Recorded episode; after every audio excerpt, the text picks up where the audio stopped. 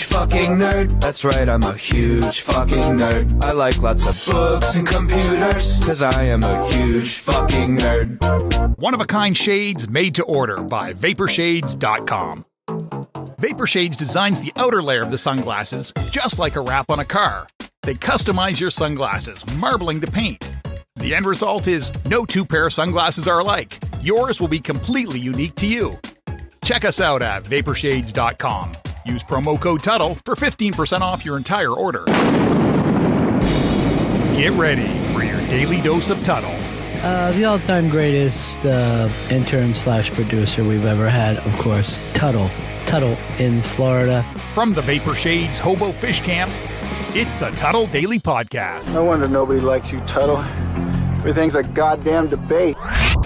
Welcome to another edition of the Tuttle Daily Podcast. Hope you guys are having a great day so far. Later today, make sure you subscribe and hit the bell button on my YouTube channel. Become a subscriber, because when you hit that bell button, it's going to alert you anytime I upload any new content or go live. But later today, I'm going to upload the interview that I did with my former program director, Michael Sharkey, from ten twenty-five The Bone. He is now a podcasting coach. Uh, if you want to check out his website, your podcast coach dot com. And if you haven't done it already, go check out my reddit dot com page. Uh, if you don't know what Reddit is, it is a web board or a forum where you can go and you can discuss and get your opinions out there, comment on news stories.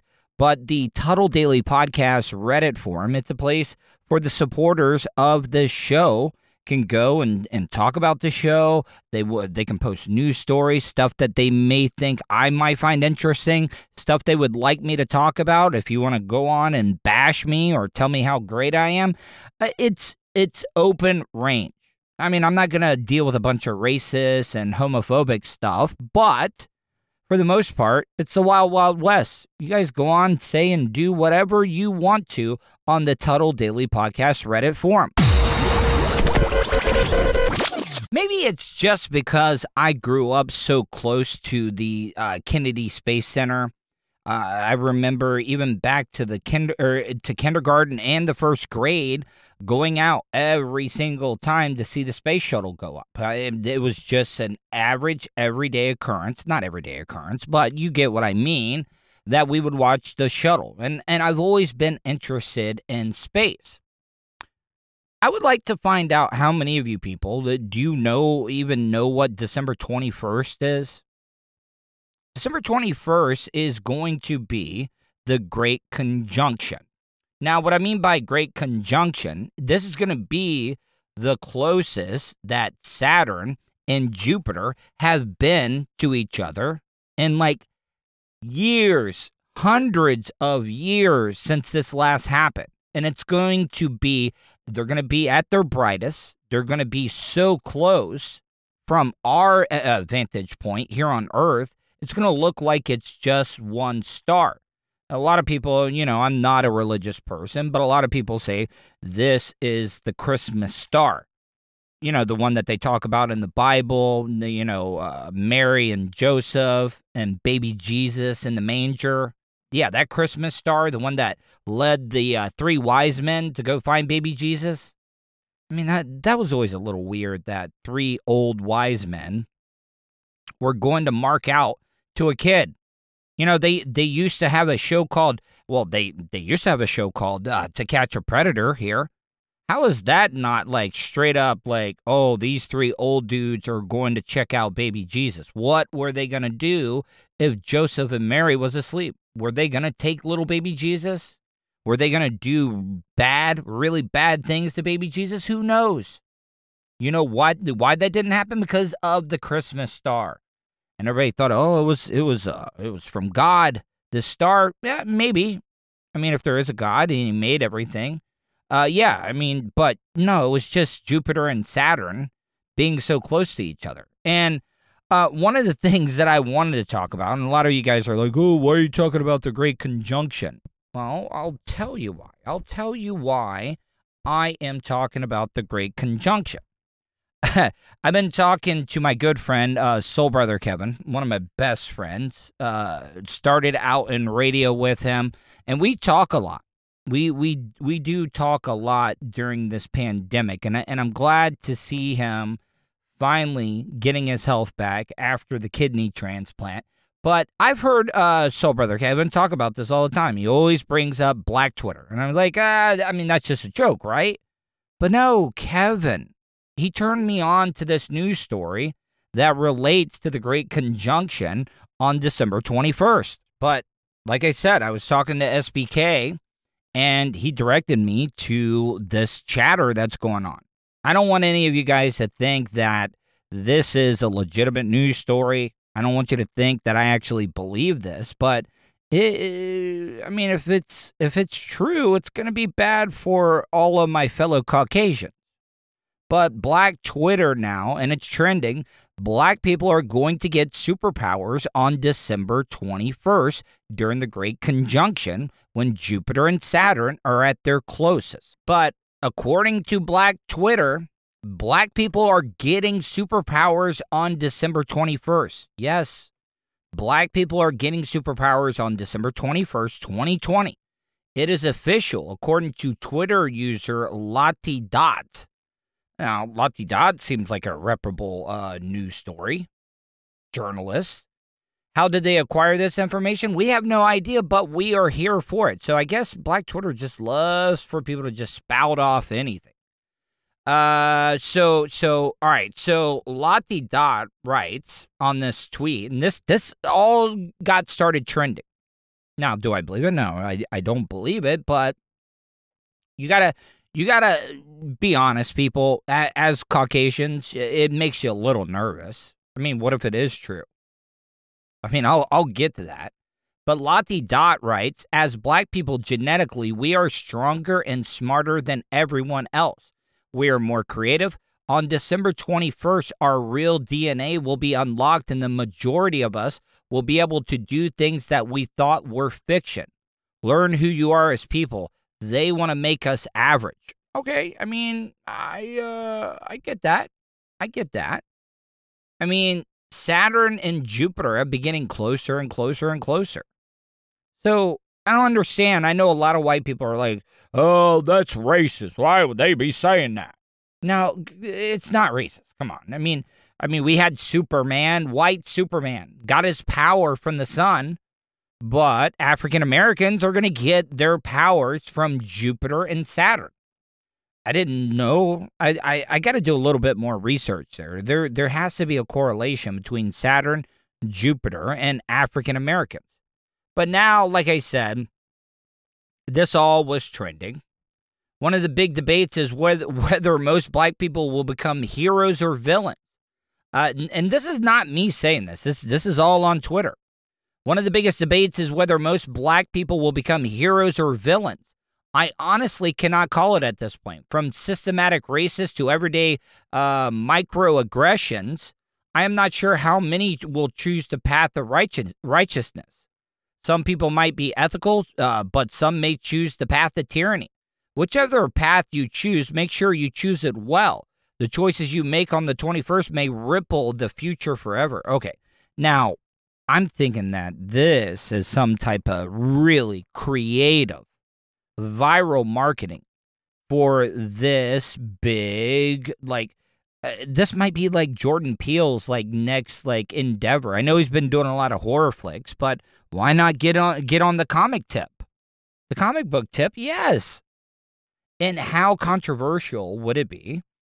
Um, you know, there there would still be white people to go see it, but what if on December twenty-first, and if nobody has thought of this yet, I'm sure that they already have, from but you're going to see a script in the next year or two where it's going to be about December twenty-first, twenty twenty.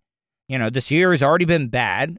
You can you can cover everything that happened during the year leading up to December twenty-first. And then on the twenty-first, you know, it, it's kind of fitting with all the George Floyd stuff, uh, all the Black Lives Matter stuff, police brutality. How, man, this script, it, it writes itself, people, that on December twenty-first, African Americans black people, they get their power. Uh, and, and there's been shows that have been written about this. Uh, you know, a lot of the people are saying uh, during this trending topic, a lot of people are posting it's because of the melanin in your skin. And they're saying since African Americans have more melanin, that it's going to get triggered on December twenty-first, I guess, from, I don't know if it's the, the gravitational pull or the magnetic field that Saturn and Jupiter being so close together, or the brightness. Is, is it the light? Because Superman got his power from the sun.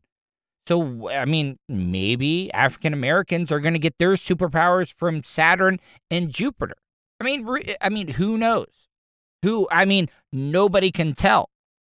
And I know this is all ridiculous, people. I mean, I don't want you to think that I actually believe this stuff, but you got to admit, man, it, it it's a little like, even if there's a half a percentage point that this could possibly happen, it would be so bad for us as Caucasians.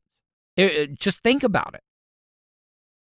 All the segregation, whites only bathrooms, whites only water fountains, Uh, lynchings, uh, it, it's going to get bad. I mean, think about this. If African Americans do get superpowers, you know there's going to be one African American that's going to have the mental uh, capabilities, like, for example, a Charles Xavier in X-Men. He's going to be able to hear every single thought, every word you say.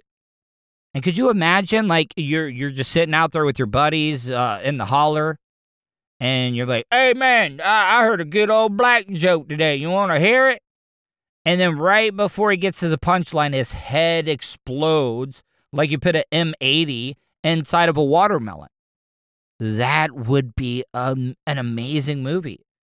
It could be like that James Gunn, like uh, that, that Superman-type kid that ended up being evil.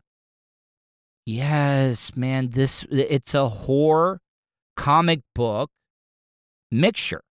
It's a collaboration, and I'm telling you right now, I shouldn't even be talking about this because I know somebody out in Hollywood is listening to this. Uh, my buddy, uh, J. Aaron Sanders, did uh, the, the Garage movie. It's going to be out really soon. I'm, I'm sure he listens. I know he does listen.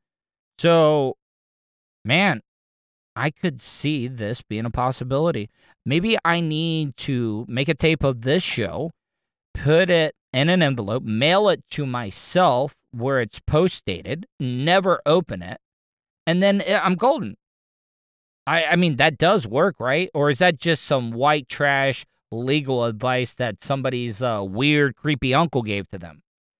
All right. Going to take a quick break. Be back in a few minutes. You are listening to the Tuttle Daily Podcast. He's a nerd. I've only been arrested one time. A radio personality. Professionally, I'm not in the best position that I've ever been in. And hot talk satirizer? You would think with everything that's going on, a Caucasian like myself wouldn't be able to randomly talk to an African American or a minority. You're listening to the Tuttle Daily Podcast. Have you considered owning your own restaurant franchise? Good Life Organics currently offers territories across the United States. Check out G L O Franchising. That's G L O Franchising on Facebook to sign up for an overview session today. Good Life Organics Franchising, a new partner of the Tuttle Daily Podcast. Tell them Tuttle sent you. Send them a message on Facebook at facebook.com slash GLO Franchising. Welcome back to the Tuttle Daily Podcast. This is an interview. I, I've had some really great interviews this week. Uh, my producer, Vulture, has been knocking it out of the park, uh, scheduling these. Yesterday, I, I talked to my former program director, Michael Sharkey. And then today, uh, a blast from the past, uh, somebody that that at the time, it's, it's funny. I, and I, I want to talk to her about this, but a friend, I can friend, a good friend, Courtney Stewart, a licensed therapist, is on with me right now. Uh, Courtney, how are you? I am doing well, and I'm so glad that we were able to reconnect after gosh, twenty years. Yeah, it's it well, not not that much, but I mean, uh, it was like, you know, I think we were in our early twenties, uh, like, right. maybe like two thousand one, two thousand two, uh-huh. two thousand three, uh, yeah. time time range, and it, it's funny how you, as you grow as a person, you, you know, you're a therapist, as you grow mm-hmm. as a person. Uh, those people that in the moment you're always thinking, all these people are going to be in my life, uh, my life for the rest of my life. And then just uh, when you least expect it, you're like, oh my God, where did they go? What, what did they do? You know, man, I would love to catch up with them. Is that something you've experienced? Yeah. You know, I feel like, especially when you go through the different seasons of your life, such as being single, you typically have mm. friends who are single. Then you get married, you kind of bond more with people who are married. And then especially mm. when you have kids, there's even a bigger divide. Not that you can't maintain relationships with people mm. who are not, you know, me and Jessica are still best friends. I've still got mm. several of my older friends, but you have a different bond with people who are in different like life stages. So people yeah. in your, your life for, I think it's like a reason, a season, or a lifetime. Yeah. I, I'm not sure, because everything you just mentioned is responsible type stuff. You know, when you have kids or you're dating or you're married, you want to hang out with those people. You know, I, I've been sober for over a year now, mm-hmm. and and I kind of comparing it because, you know, people that are, are self-medicating all the time, they want to hang out with other people that self-medicate, because if you're hanging out with your clean, sober friends, it makes you feel like a big piece of crap when right. you're doing type of thing. Yeah. I don't know. I know that's a big stretch. It's, but it's true. It's absolutely true, because you will, I mean, regardless, you will hang out with people who are on your same wavelength, and that may be a healthy wavelength or an unhealthy wavelength, healthy coping skills versus unhealthy coping skill. And now m- misery loves company, you know? Now, before we go any further, I, I want to get uh, your mentions out of the way. Uh, Give me a little bit of a background. Like, I, I know all of your information, but I mean, I think you're always your biggest champion. Mm-hmm. So, you know, I, who better to explain about yourself and where people can check you out than you delivering the message? Okay, awesome. So I am a licensed mental health counselor. Um, I'm going into my, I believe, twelfth year now of being in practice. And I specialize in grief, re- directly related to losing my mom uh, fifteen years ago. So mm. I started my practice, obviously, right out of grad school, and decided that I needed to specialize in grief because I lost my mom actually four days before I started grad school and had to go through my healing process there. And so I started How, my practice. Can can I can I ask a quick question? Yeah. How how much does grief play into a lot of the mental health that our country is facing right now? I mean, is grief, does that lead to a lot of that? Right now, yeah, in this situation, because what you are grieving is what was. So our life before, let's say February of this year, or mm. March really of this year, you're grieving the things that you used to be able to do, like go to Target without a mask on, or go to Disney, or hang out with your freaking friends. I haven't seen my friends for almost a year, um, other than on Zoom. And you're also, another big part of grief is not just grieving what was, but what could have been. So we really have no idea. Are you talking our- missed moments? Are are you talking yeah. missed moments? Like mm-hmm. what, you know, what could have happened, you mm-hmm. know? I know a lot of people, I'm not trying to get too geeky or nerdy, but, you know, you're talking about like split timelines. Like if this wouldn't have happened, then this would have happened. And then it would have branched out into a whole bunch of different things. And you, you no matter what could have happened, it, it's not going to happen because they're not around anymore. Exactly. Well, yeah. And it's really difficult in this situation because everybody, I've talked to a lot of people who have actually had positive experiences, myself included, because of the pandemic, because you've had more experience and being with your family more. I was able to start working from home full time because of the pandemic. And it's kind of like a little creepy to be like, yeah, this actually made my life better. But in a way it did. It has for me as well, too. And, and I feel bad when I say that because I know a lot of people are going through bad times. Mm-hmm. I know I got you sidetracked. Uh, oh, we didn't okay. get to the part where where people can check you out. Do you have a website? People can find out more information about you? Yeah. So my website is healing with time dot com. And I'm also over on Instagram pretty much every single day. Um, and oh, I the- check out your stories every morning. Oh, you know, I, I talked about it that I, um, I haven't been a big coffee drinker in a while, and, and you making coffee in the morning, getting mm-hmm. ready to start your day. I'm like, oh man, I miss that because I remember that, you know, because I'm, I'm, I'm sober now. It's like, at least let me have some caffeine or something, you know? Right. And, and it's like that one thing. And I was like, man, I'm going to have to start making a cup of coffee now. It, just a little bit. Yeah. Work my way back into it. Yeah. I, I could not do the mom life without coffee. So yeah, I like to post that in, in the morning, just inspire. Cause my Instagram started out as a way to promote my YouTube channel, which, you know, I'm no longer doing. And now it's morphed into a way to, uh, reach other people who are grieving and eventually start coaching, because I'm going to be doing grief coaching in twenty twenty-one. But you can find me on Instagram, and it's at the girl without a mom. And I'm just over there talking about grief and personal growth and self-care and all of those fun things, and inspiring people just be their best selves pretty much every day. I try and get on there.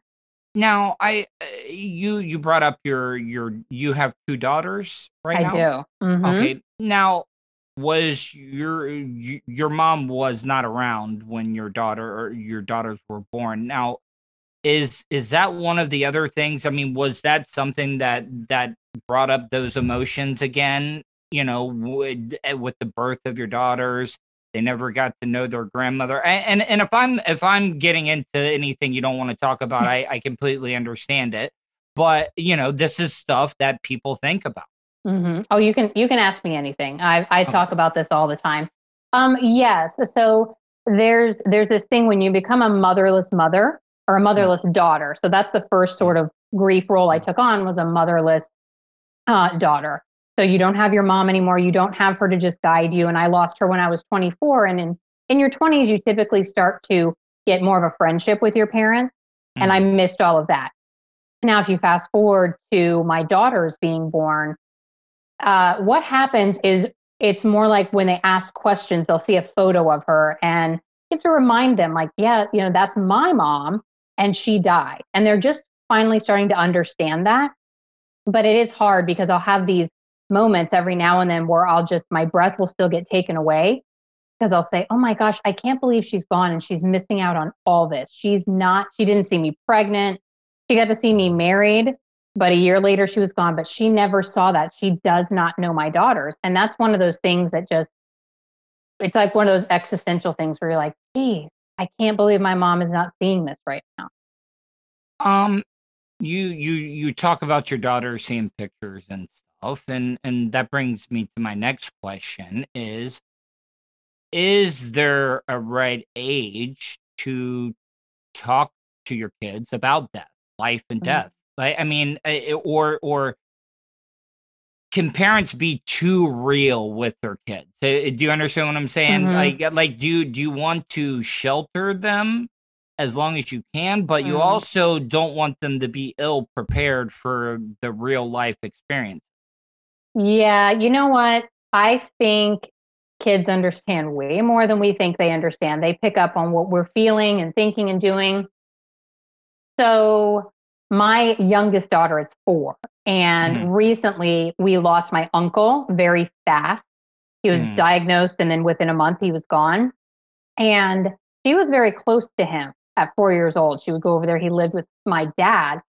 And my older daughter is not taking it hard, but my younger daughter still to this day keeps coming up to me and saying, I miss Uncle Roy. And just that now, right? That's weird. That, that, right. that, that is kind of fascinating that mm-hmm. the, the younger of the two would pick up on things mm-hmm. quicker than the, than the older. And that's, that's really, really weird because, you know, with everybody talks about when you're a kid, you're a sponge, you know, you learn mm-hmm. things. That's why when you're a kid, you know, if you're if you're in a multi-language type uh, scenario where one parent speaks English, the other one speaks Spanish, they're able to pick up two languages like no problem at all. Yeah. So, I mean, it kind of makes a little bit of a sense. Yeah, it absolutely does. So to answer your question, I I don't think that, say, a two-year-old or even a three-year-old, or I guess really even a four-year-old really needs to attend a funeral unless what, they really want to. But what damage could be done if you do it to a younger child that's not ready for that type of stuff?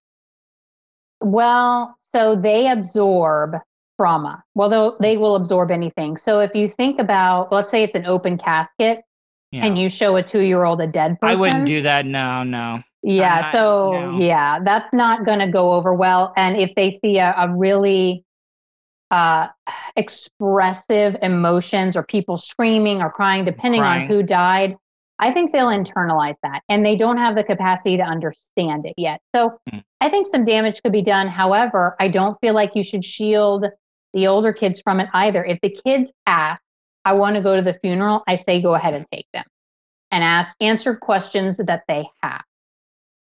I, I've talked about this on my show previously, and, and I wanted to say, I wanted to get your, okay, uh, because I, I'm going to branch on, on to a couple of different things. This interview is uh, flowing like silk sheets right now. So, but, but what I'm trying to say is that, um, so as a kid, how important is the early years to set people up in the future for for great mental health in their, their most important years, where they're trying to make a life, make a career for themselves, try to meet that person, to create a family? How much does childhood trauma play mm. into to people and setting them up for the future? Mm. It's it's so extremely important, because just like you said, they are sponges. And even if there's not something huge going on, like major abuse or major trauma, even if, let's say, a spouse has a bit of an anger issue mm. and they snap, that creates a really unpredictable environment for that child. So they're going to grow up with anxiety, and they're going to grow up always walking on eggshells. And that means they will be attracted to friends or partners who will treat them the same way. So they're going to repeat So they're those looking cycles. For that, like, father parental type uh, uh, icon, yeah. per se. You do what's familiar. So look at it this way, like you go, you migrate towards what you know. So that's why people don't change a lot. They don't change behaviors unless they really have to, because we know how it feels to feel this way. But if I change and make a, a different, you know, uh, path for my life, it's scary, and I don't want to do that. You know this because you got sober. I bet it was terrifying to get oh, sober. Horrible. Yeah. It's horrible. So um, we want to stay in the same comfy place. No, I, I, I agree. Now, w- what needs to be done in our country for for our politicians, our, our, our citizens, to start taking mental health, mental illness serious? Because I a lot of people are saying things are being done, but I don't, I still don't think enough is being done.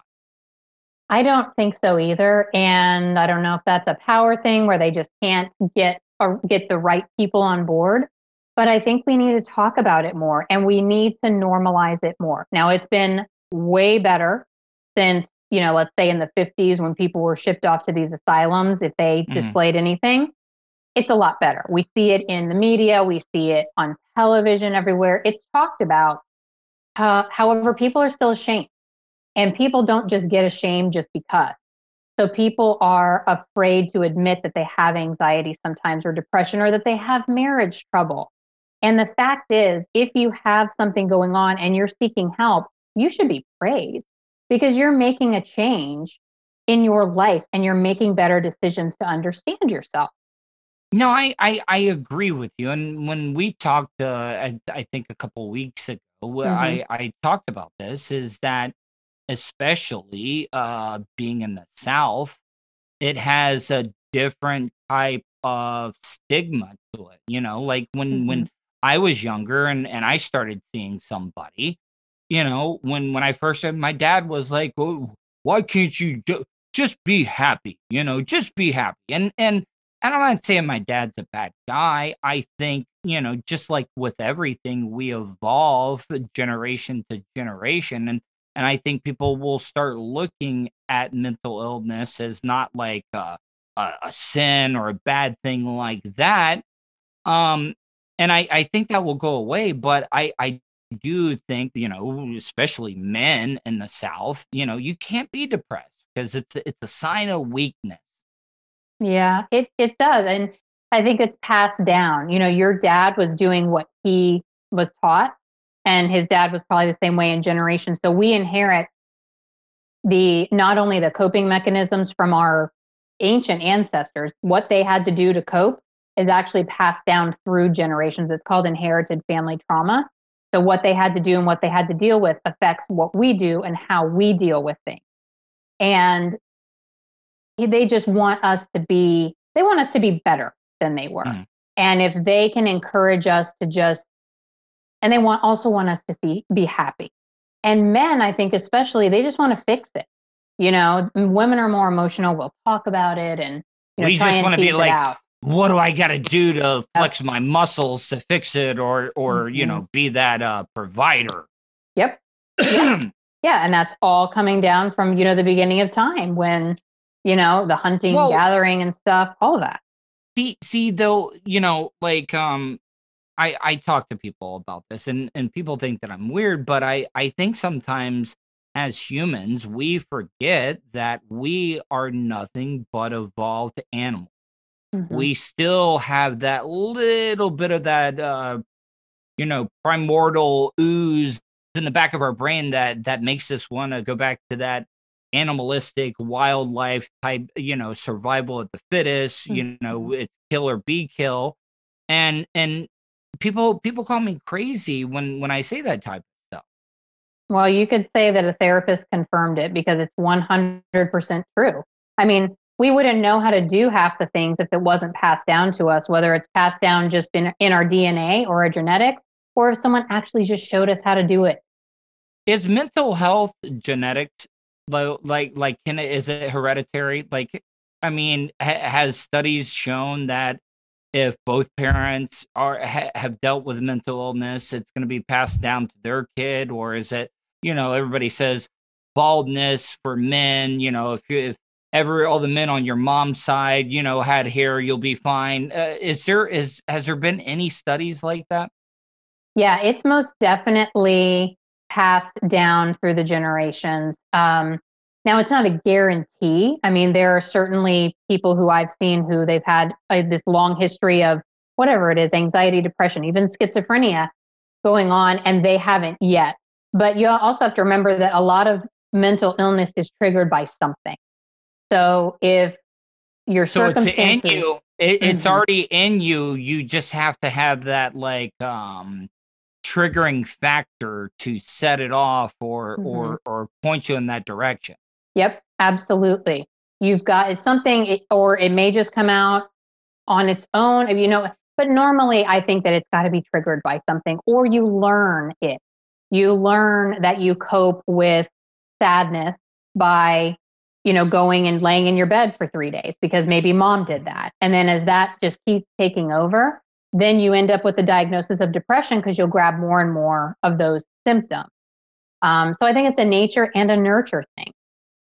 I I don't want to put you on the spot, and I'm not trying to get like too political or anything, but um, do you feel like with the lobbyists and and and big pharmaceutical being in the pockets of politicians and stuff, do you Do you feel like people are overprescribed medications when it comes to mm-hmm. mental illness? I mean, I, I'm not saying all of them do it. I'm not trying to paint with a broad brush or anything, but in my case, I think that was one of my major problems.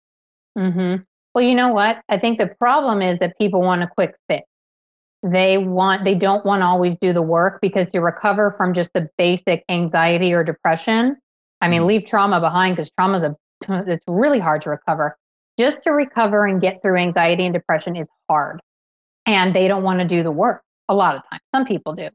But I will say that my clients, the majority of them are higher functioning So they come to me oftentimes and say, I want to deal with this, but I don't want to have medication. And I always tell them that's not my first uh, avenue, never, because I know what happens when you but get there, on medicine.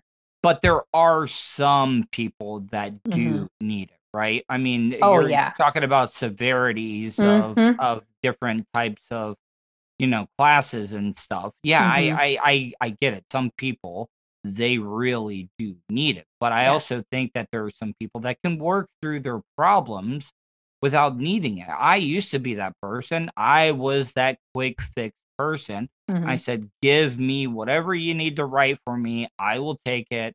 I don't care. But when you get on them, you do not realize the side effects. Like, they're so subtle that you don't even realize it. And, and, and I'm not trying to offend anybody, but my sex drive was completely, completely nothing. It was absolutely mm-hmm. zero when I was on all of those medications. Yeah, there are side effects. And the scary part is some people have zero and some people have a ton. And then the other side of that is the withdrawal. If you run out of your medication, yeah. Yeah. I mean, antidepressant withdrawal, I think, is horrific. And it then you have worse. to deal with the symptoms.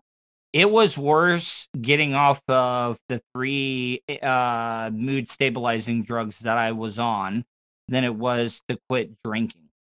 Oh, yeah, I can believe it. I was in bed for like a week and a half.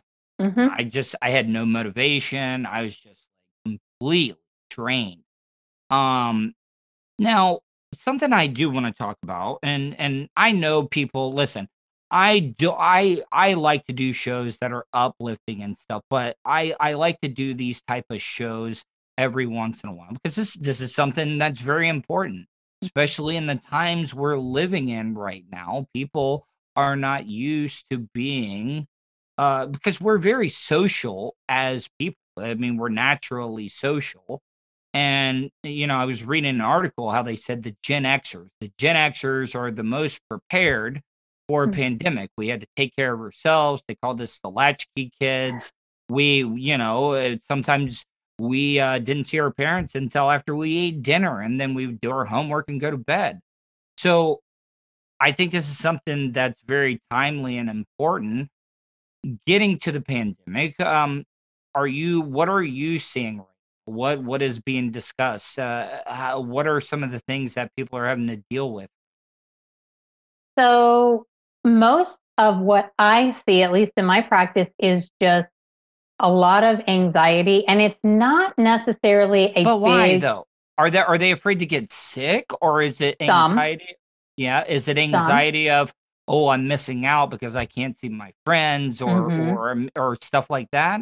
Being going stir crazy, and then if you have kids, you're worried about your kids, and you don't know. Back in, you know, when we had to make decisions about school, you didn't know what to do. If I send my kids to school and they get COVID, and is it going to be my fault? And then I'm going to feel guilty. But if I don't send them to school, I'm going to go crazy. So we had parents in that, and it's a under it's a low level of anxiety. It's not anxiety where people come in and they're like, I can't handle my life. It's a low, always there anxiety because we don't know what's going to happen. So it's an anticipatory anxiety, which I feel is worse than just what we call it normal versus neurotic anxiety. Is it the waiting that's killing people? They're like, all right, what, what else is going to happen? This mm-hmm. year has been horrible. You know, we've had this and this and this, this person died. You know, we, we got the riots, we got the, the police brutality and stuff. What else is going to happen? Is, mm-hmm. is, is, or is just people, the anticipation of, what else could go wrong? Yeah, exactly. What else could go wrong? And then also the constant letdown of, you know, when it started, it was, oh, we're going to have a two week, you know, quarantine and then it's going to be over. No, then this has turned into what, an entire year. Yeah, I never thought it was going to be over with that quick. Like I, mm-hmm. I was prepared for the long haul on it. Mm-hmm. Now, without people, you know, checking out your site or, or wanting to get a consultation, what are a few tips that you can offer people that, that, you know, things that they can do to, to help themselves? So I recommend for people right now, especially since there's so much out of our control, is whatever, wherever you are in life, to find a few things, handful of things, maybe five, that you can control in your life. And it could be something as simple as what I have for dinner, or when I, you know, clean my home, like any of the things that you can put back into your control, do it. Also, you've got to do daily self-care. I don't let any of my clients get away with not doing daily self-care, because if you're just— Give me an example. Give me an example of daily self-care. You okay, know, what, so what, spend five minutes at least, minimum, every day doing something that you like to do, something that brings you comfort, something that brings you joy, something that you're passionate Just something about. To decompress, you know, you can get mm-hmm. away and take your yep. minds off your problem. Yeah, that's why I wake up at five thirty every morning. I don't have to be up at five thirty, but I need to be up for my personality, and I need to have quiet time before my husband is up and before the girls are up. I mm-hmm. get up, I do my coffee, do my social media stuff, do my devotional, and read, like read for pleasure. So anything that you love doing, just devotional, do it for five minutes. It, explain devotional, like what, what, you know, for the people that might not know. Oh, okay. You mean. So I have this, uh, it's like a daily devotional. So every day you'll read, like, it's a Bible, like a religious thing. So they'll do, they'll give you a little lesson on, like, this one, mine that I have is focused on moments of peace for mom. And so it's just talking about things you can do to lower anxiety and get more peace and quiet in your life and just kind of be a better person. And then there's a Bible verse that goes along with it. So I was raised Seventh day Adventist. So now you you mentioned your husband. I, yeah. I know your husband. Can I can I say his name? Is sure. it okay? Yeah. Uh, Theron, I, I know him. I, I knew both of you guys back in the day. Um, Can you talk a little bit about the difficulties, you know, in relationships and marriages, some of the stresses and stuff that could be going on, especially with things not being as great as they are? Maybe a lot of people getting laid off from work, or, you know, you know, the great thing about relationships is when you're working, you get that time apart. You're doing your own thing. You're working for a common goal, but being around each other. Yes, it's your loved one. It's your your partner. Sometimes it it it wears on you, or or or am I just being crazy by saying that? No, you're absolutely right, because we, you know, most couples can't be together all the time and enjoy it. That sounds really crazy, but most couples can't say run a business together and really enjoy it. Some can, some can't. So I think really, yeah, the financial stress that some people are experiencing, finances in a in a normal world are one of the main things that cause arguments and cause divorce. So financial strain, one or both of you experiencing extreme anxiety or depression because of this, and not having good communication about it, not saying, I had a rough day, can you help me decompress? I had a rough day, let's talk about it, or can you take on more of the responsibility? But, but, let, but let me ask you this, though. What if the one side is having a lot of bad days in a row? You know, like, you know, my bad days are like at a four to one ratio of yours. Mm-hmm. Like, I mean, that's got to wear on the person that's getting to have only one out of every four, you know, bad days. Like, mm-hmm. I mean, what, what do you say to that person? So for that person probably needs to get into some counseling, because then you can have that outlet and figure out how you can deal with your stress, because your stress is unique to you. And as for the partner, the mm-hmm. best thing that I can tell anybody to say is, if you see your partner or your friend or whoever having a big amount of stress and you don't know what to do, simply go up to them and say, how can I help you? Mm-hmm. Then let them tell you what they need and what they don't need. But how, okay, but you know, the main reason why people don't do, I mean, what you say is is common sense. It's logical. But people don't like logic because they're afraid that they're going to offend the other person. Oh, what? You you don't think I'm handling my business right now, or or or something like that? You know, I, I also think that people uh, don't like, because I'm not that person. I, I pretty much say what's on my mind.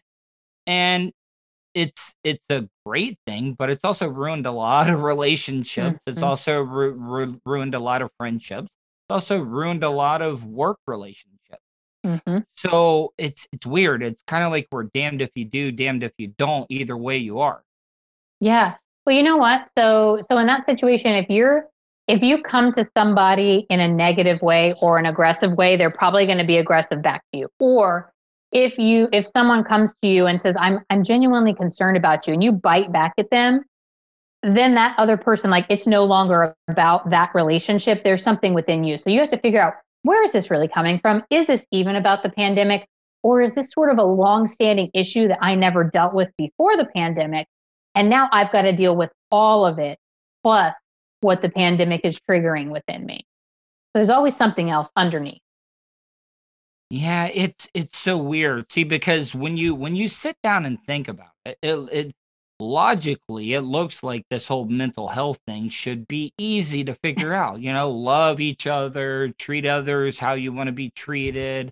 You know, don't be an asshole or a dickhead or something like that. But we're not logical people. Sometimes we like to do stuff the hard way.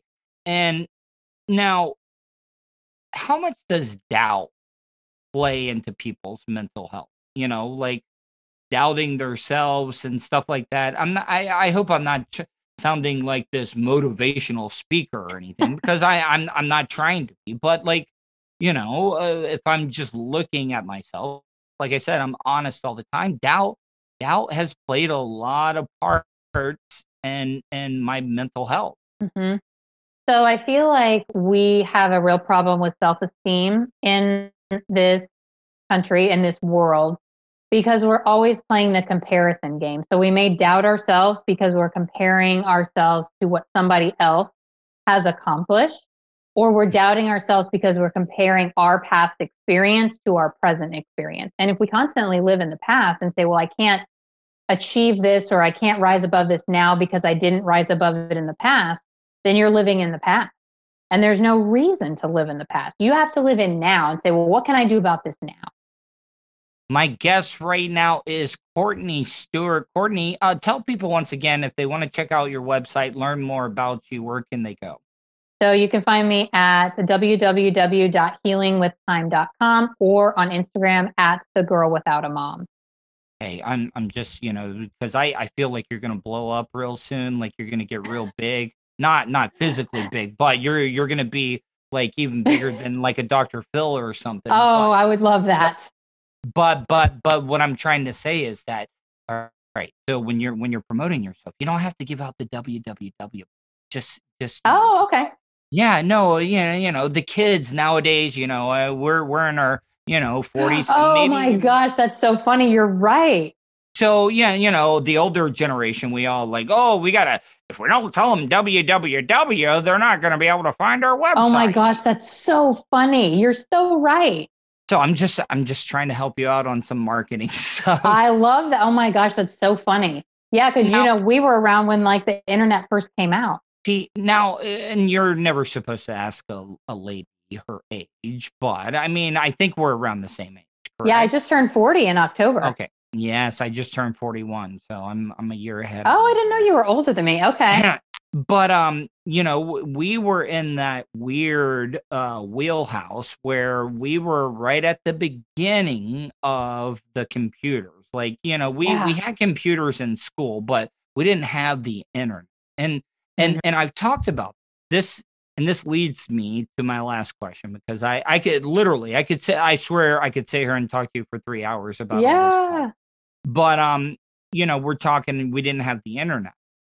How much easier and less confusing would it have been for us if we would have had like Google back in the day? Now, you know, you can still get misinformation from the internet, but a lot of the stuff that we learned about that our parents weren't willing to talk about as, uh, to us with it, it, we learned from our friends or in school and stuff.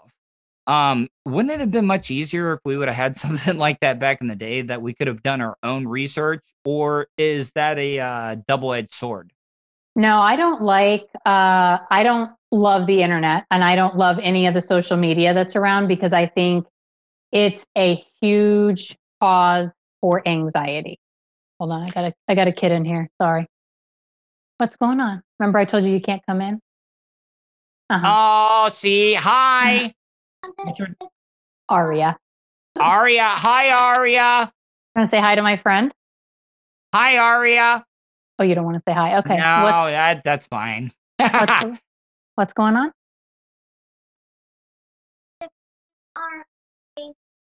The peas taste weird.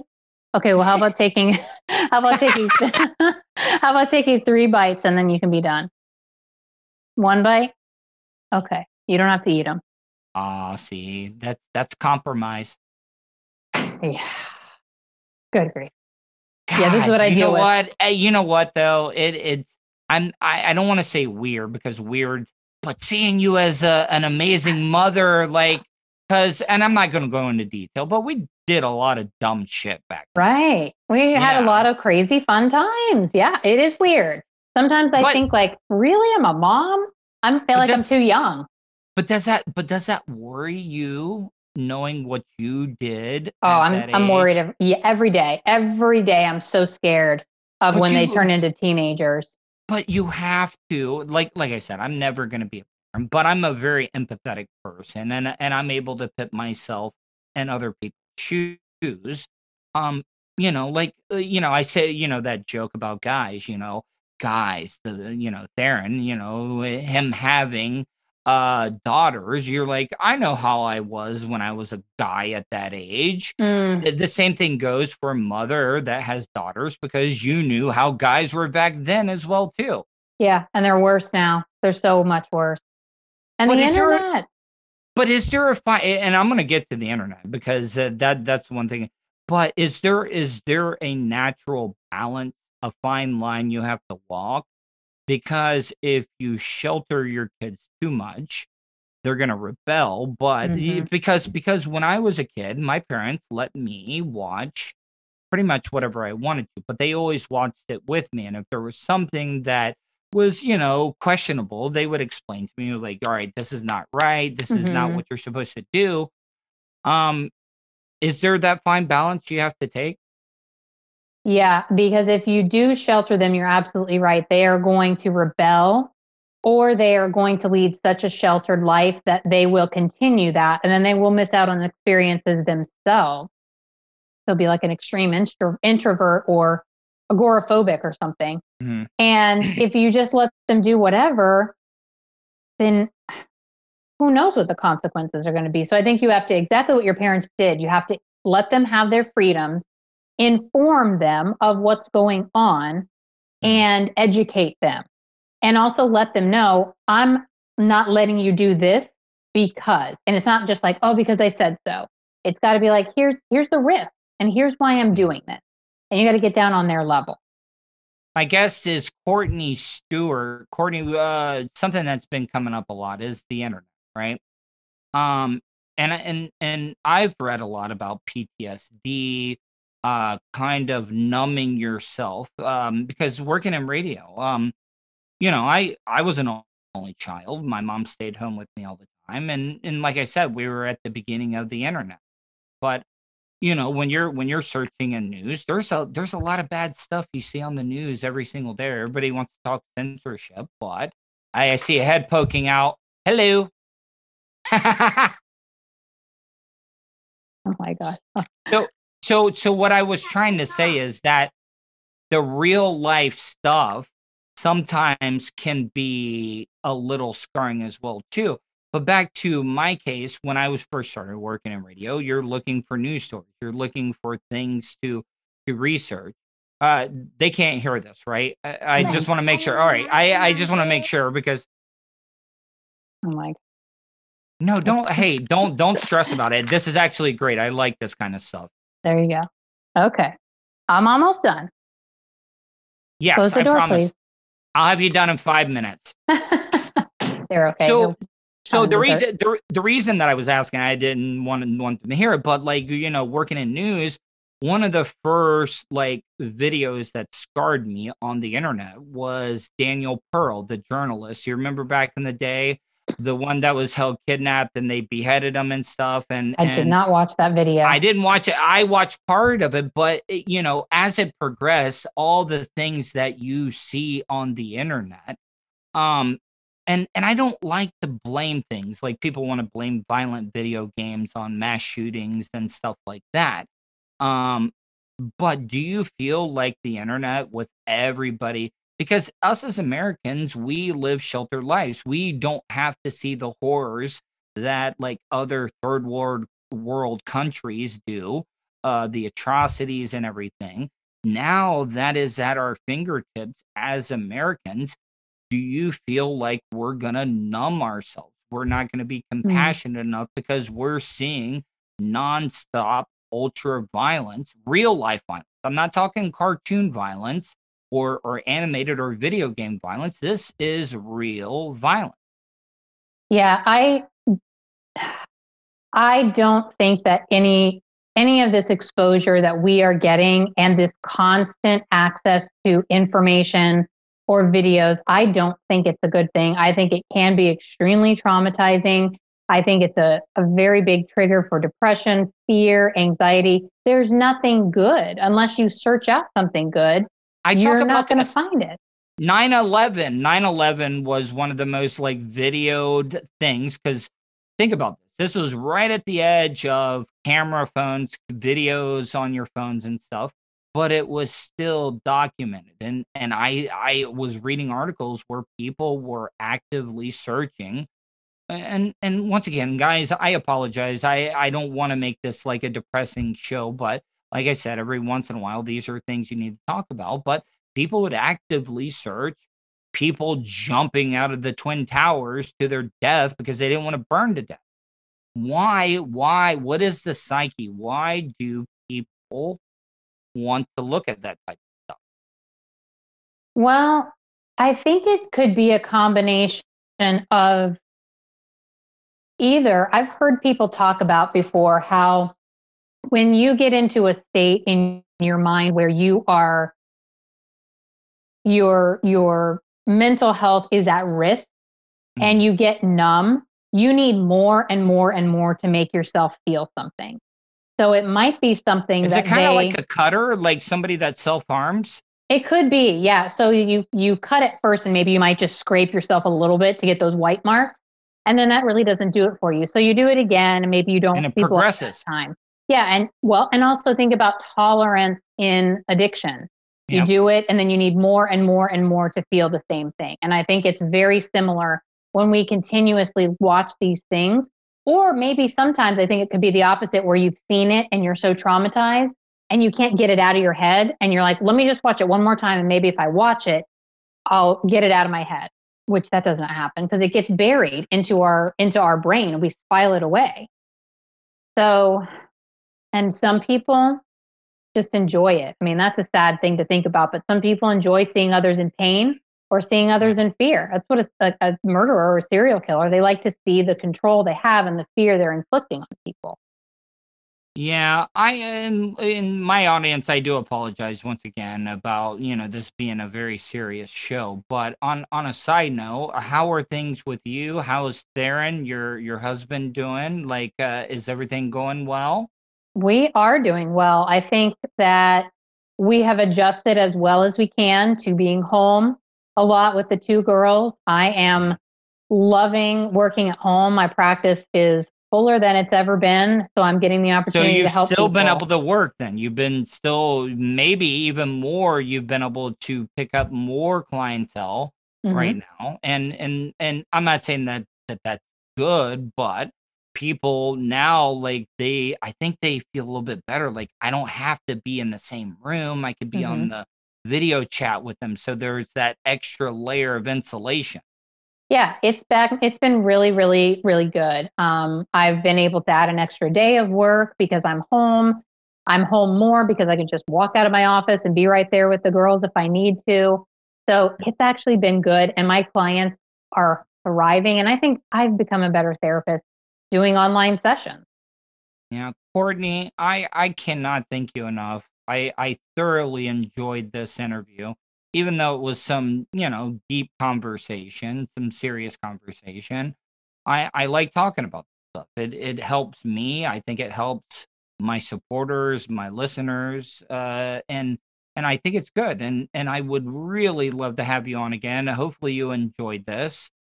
I did. I am so excited that we were able to do this, and I'm so happy that we're connected again. So. Yes. Anytime you just give me a topic or we'll just come on here and do a whole variety. Yeah, there. I mean, man. See, I'm because I I was thinking of these. I was already like, what what what can we have talk about next? And now you brought up serial killers and stuff. I mean, I mean, I don't want to get too deep, but like, I I want, you know, I want to talk about because you know a lot of people want to, and and I don't know how you feel, and but uh, you know, I I think the Second Amendment is important. But a lot of people are like, we need more laws on guns. Instead of doing that, why are they not paying attention to the real problem? Because for somebody to do something as heinous as the Pulse nightclub shooting in Orlando, that person has to have some type of a mental illness.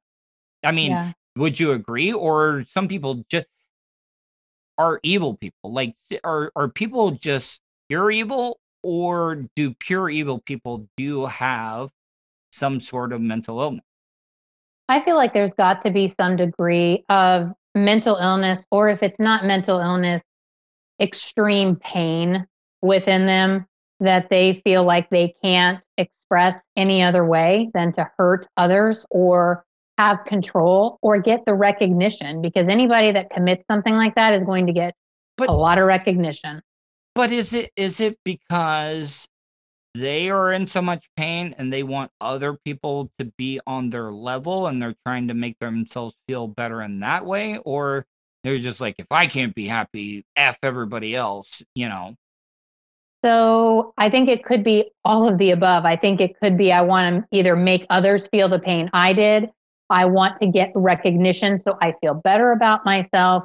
Or it could be a really extreme way to get out, you know, like release stress. You know, some people go to the gym. These mm-hmm. people go to an extreme level. They are on a different wavelength than you or I, or even could even imagine being on. Yeah. Courtney, tell people once again, before you go, how they can check you out and learn more about you, like your Instagram, your website. How can they check you out? Sure. So my website is healing with time dot com and Instagram is at the girl without a mom. All right, Courtney, thank you so much. And I'm so happy to be reconnected with you. Tell Theron I said hello. I will do that. Thank you. From the Vapor Shades Hobo Fish Camp. Man, maybe I would have way more sex partners in my life if I just threw caution to the wind. It's the Tuttle Daily Podcast. Tuttle's Daily Podcast is brought to you by Stitch You Up dot com. For your embroidery, screen printing, vinyl, and direct-to-garment printing needs, visit Stitch You Up dot com. StitchYouUp specializes in custom caps, shirts, decals, and anything you want to personalize. Whether it's one item or large orders, they can handle any size. Unsure about what you want? Let Stitch You Up help you with your logo design. Visit Stitch You Up dot com. Or contact them, Eric at Stitch You Up dot com. Stitch You Up. Definitely not your grandma's embroidery.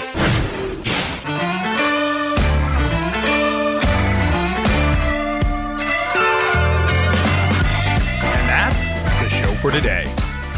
Thanks for listening to the Tuttle Daily Podcast. Hey, don't be a dickhead. Do us a favor. Like, share, and subscribe to the show. Also, check out the Tuttle category at three fifteen live dot com. The Tuttle Daily Podcast is brought to you by the Vapor Shades Hobo Fish Camp. You want some cool-ass sunglasses? Check out Vapor Shades dot com. Also brought to you by Stitch You Up dot com, Pocket Pair Club dot com. Special thanks to show intern Hannah and Charlie Alamo for their contributions. Additional imaging and production is provided by C C A Productions. Facebook.com slash CCA Productions Presents. Show voiceover service is brought to you by j c voiceover dot com. That guy's got a damn sexy voice. You should hire him. Check out j c voiceover dot com. If you want to help support the show, go to paypal.me slash Tuttle on the radio. Comments? Concerns? Or do you just want to let Tuttle know he's being a dickhead? Tuttle at gmail dot com. That's Tuttle with two D's at gmail dot com. To follow all of Tuttle's social media, go to Tuttle dot net. Thanks again for all your support, and we'll see you tomorrow on the Tuttle Daily Podcast. Hey, yo, Terry, fuck going on?